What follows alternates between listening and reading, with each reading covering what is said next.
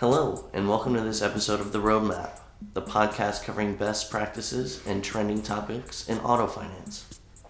I'm Joey Pizzolatto, Associate Editor of Auto Finance News, and your host for this podcast, presented by Auto Fi- Finance Excellence.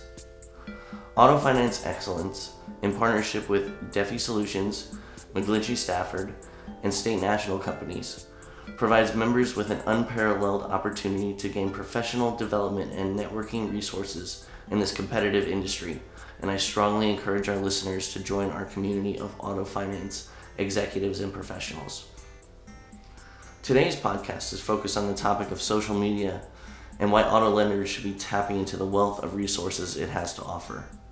Data compiled by the Pew Research Center shows that 69% of adults use Facebook making the platform hard to ignore when it comes to connecting with current and prospective customers. In fact, there's a slew of social media platforms that lenders can engage with, but the question is which provide the highest return on investment for the industry, and what compliance considerations should, should lenders be aware? Our goal here at the Roadmap is to welcome enlightened and thought provoking guests from across the auto finance industry to talk out these types of issues. Today, we're honored to be joined by Saloni Janveja, Executive Director of Social Media and Marketing Innovation at Ally Financial. Thank you, Saloni, for joining us. I'm so happy to have you with us. Before we dive in, why don't you take a minute and tell us a little about yourself and your background? Sure, Joey. Um, thank you so much for having me on today. Um, as far as my background, I was basically born out of the automotive industry. I spent nearly 12 years an OEM environment. Um, there, I was focused primarily on marketing, um, covering customer lifecycle, loyalty, and retention programs. And then I joined Ally about 11 years ago, and I found that my passion really was customers and eventually social media. And I've spent time here both focused on CRM and customer journeys, as well as social in the auto and banking um, areas. And I really do love the social media world because I feel like it's always changing. Platforms kind of come and go, they change offerings, and the way consumers use it is always evolving. So I find it to be a very rewarding space to focus on. Well, I find it very interesting as well, which is why we're doing this podcast. Um, so, first, I want to start with the most obvious question uh, Why should lenders be investing their time and resources into social media?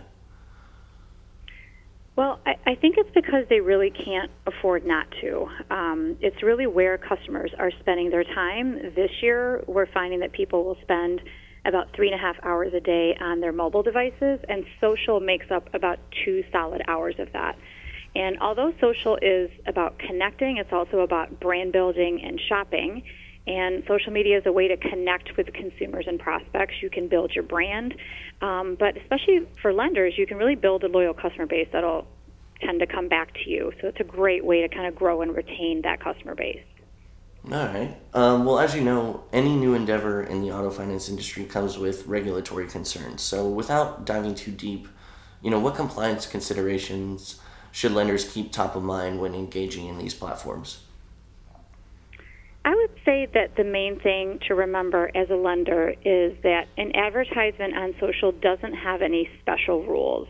There really isn't any leeway for disclosure of APRs, payment terms, etc. You really have to approach it as you would any other advertisement, and you have to look at what you're required to disclose to that customer. So it's really similar to other digital advertising.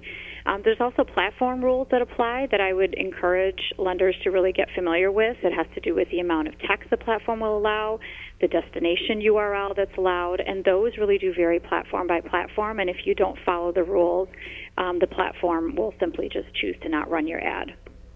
I see.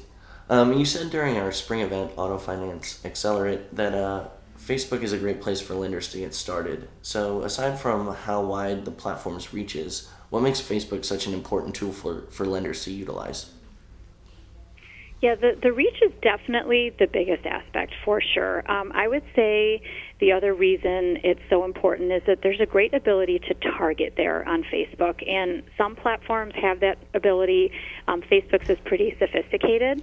You can also get started for a relatively small dollar amount to kind of test, and we find that sometimes lenders are afraid to delve into the Facebook advertising sort of space, but it doesn't take a whole heck of a lot of money to kind of test your way into that. So I like it for that reason. It also offers some basic analytical tools so you can see how your ads are performing. Um, and above and beyond advertising, it's a great opportunity to keep those existing customers engaged. You can use it to share out images, videos, create other personal touches, um, and it's a great way to share out financial education items as well. So if you are a large lender and you have, let's say, a financial literacy program of some kind, you can use that platform to help people learn and stay on top of their finances. Oh. Well, let's explore the other side of that coin for a minute. Are there certain social media platforms that have either a limited or niche application for lenders that should be lower on their priority list? Yeah, definitely. There, there are. Um, for lenders in the social media space, I would definitely suggest that the focus be on those platforms like Facebook that have the reach and where people are spending the most time. Um, and then you have to look at where is there a target audience for what you're selling. So, for example, if you're promoting a retail contract or a lease, you need to look at the age demographic for the platforms that fit your needs. You might find that your target audience is more on Facebook or Instagram and less so, let's say, on Snapchat. Um, Pinterest, for example, uh, it's interesting, but I would say for a lender, it wouldn't be my top choice for organic content because what people are going to Pinterest for isn't necessarily to look for auto financing. However, you can use it as an advertiser. Um, it could be possible, but it wouldn't be at the at the top of my list. I would say knock out the first couple ones first, and then move on to something like Pinterest. Um, Instagram, although it's nice, I would say again, not from an organic standpoint. Um, you can only post so many pictures of cars, and then people will kind of tend to get bored of it. However, it is a decent channel for luxury lenders. So if you're looking to get that wow factor with some really great photography of vehicles and entice people to purchase or finance those, it could be a platform for that. And then Twitter.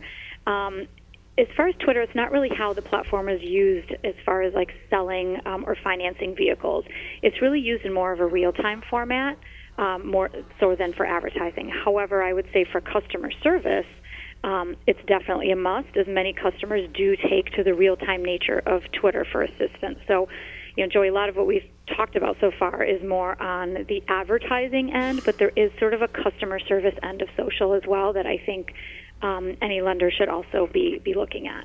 Well, I'm, I'm glad you mentioned the customer service aspect because my next question was, you know, should lenders be concerned about engaging and responding to consumers through social media messaging tools like Twitter's direct me- messaging? Why is it important for yeah, them to do so? They definitely should, and, and it is important. Um, and, and I would say lenders should definitely have a plan around it. I, I know we do.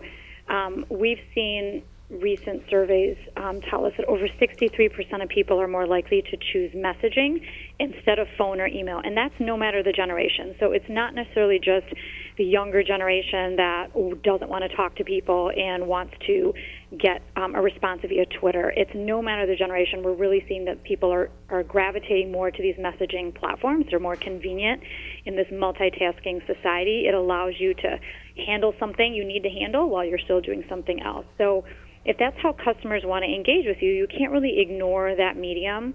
And it means that you need a staff sort of monitoring and responding to those inquiries. And I would stress that it, it can't just be your social media content team, that team that puts out ongoing content, kind of saying, oh, thanks for the message, please call our 1 800 number for service. That's just a bad experience. So it is a legitimate channel. I would say it's something that's very real and that lenders should consider just one of many ways that their customers will want to reach them and, and get help.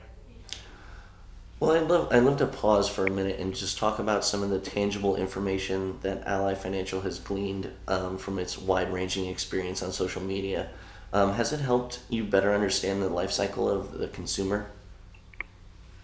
Yeah, it, it really has. And we've seen that there is a customer life cycle that's present on social media for auto financing that you can kind of track and target. So if you think about the different phases of purchasing or, or leasing a car, there's that whole research phase, right? And you really you really can't underestimate word of mouth. Um, people will usually believe the word of a stranger on social media more than anything a company puts out about itself. So there is that research phase when somebody is searching for a lender in addition to searching for a vehicle. Um, there's a, a, time when someone's going to look at reviews, um, and that's why I always tell dealers, lenders, uh, anybody really that's representing a brand, never ignore those reviews. Um, and I'm not just talking about like a dealer's Facebook page or um, a bank's Facebook page. I'm even talking about other sites like Yelp and Google reviews. All of those can really get easily accessed and then shared on social. There's an active shopping phase. You know, people do a lot of shopping online. It is possible to retarget someone that has poked around your website with ads in their social streams. And that could be whether it's for a car or for a loan for, for that car. Um, and then the retention phase, there's a huge opportunity to stay engaged with customers and continue to help out your customers. And these would obviously be targeted to those existing people. It's not necessarily for prospects, but let's say you have a customer who has decided to finance with you, um, you can then target them and share out how to set up auto pay, share out how to read a statement, and then when they're close to paying off their loan, help them through that process or get them ready for their next one in the hope that they would come back to you.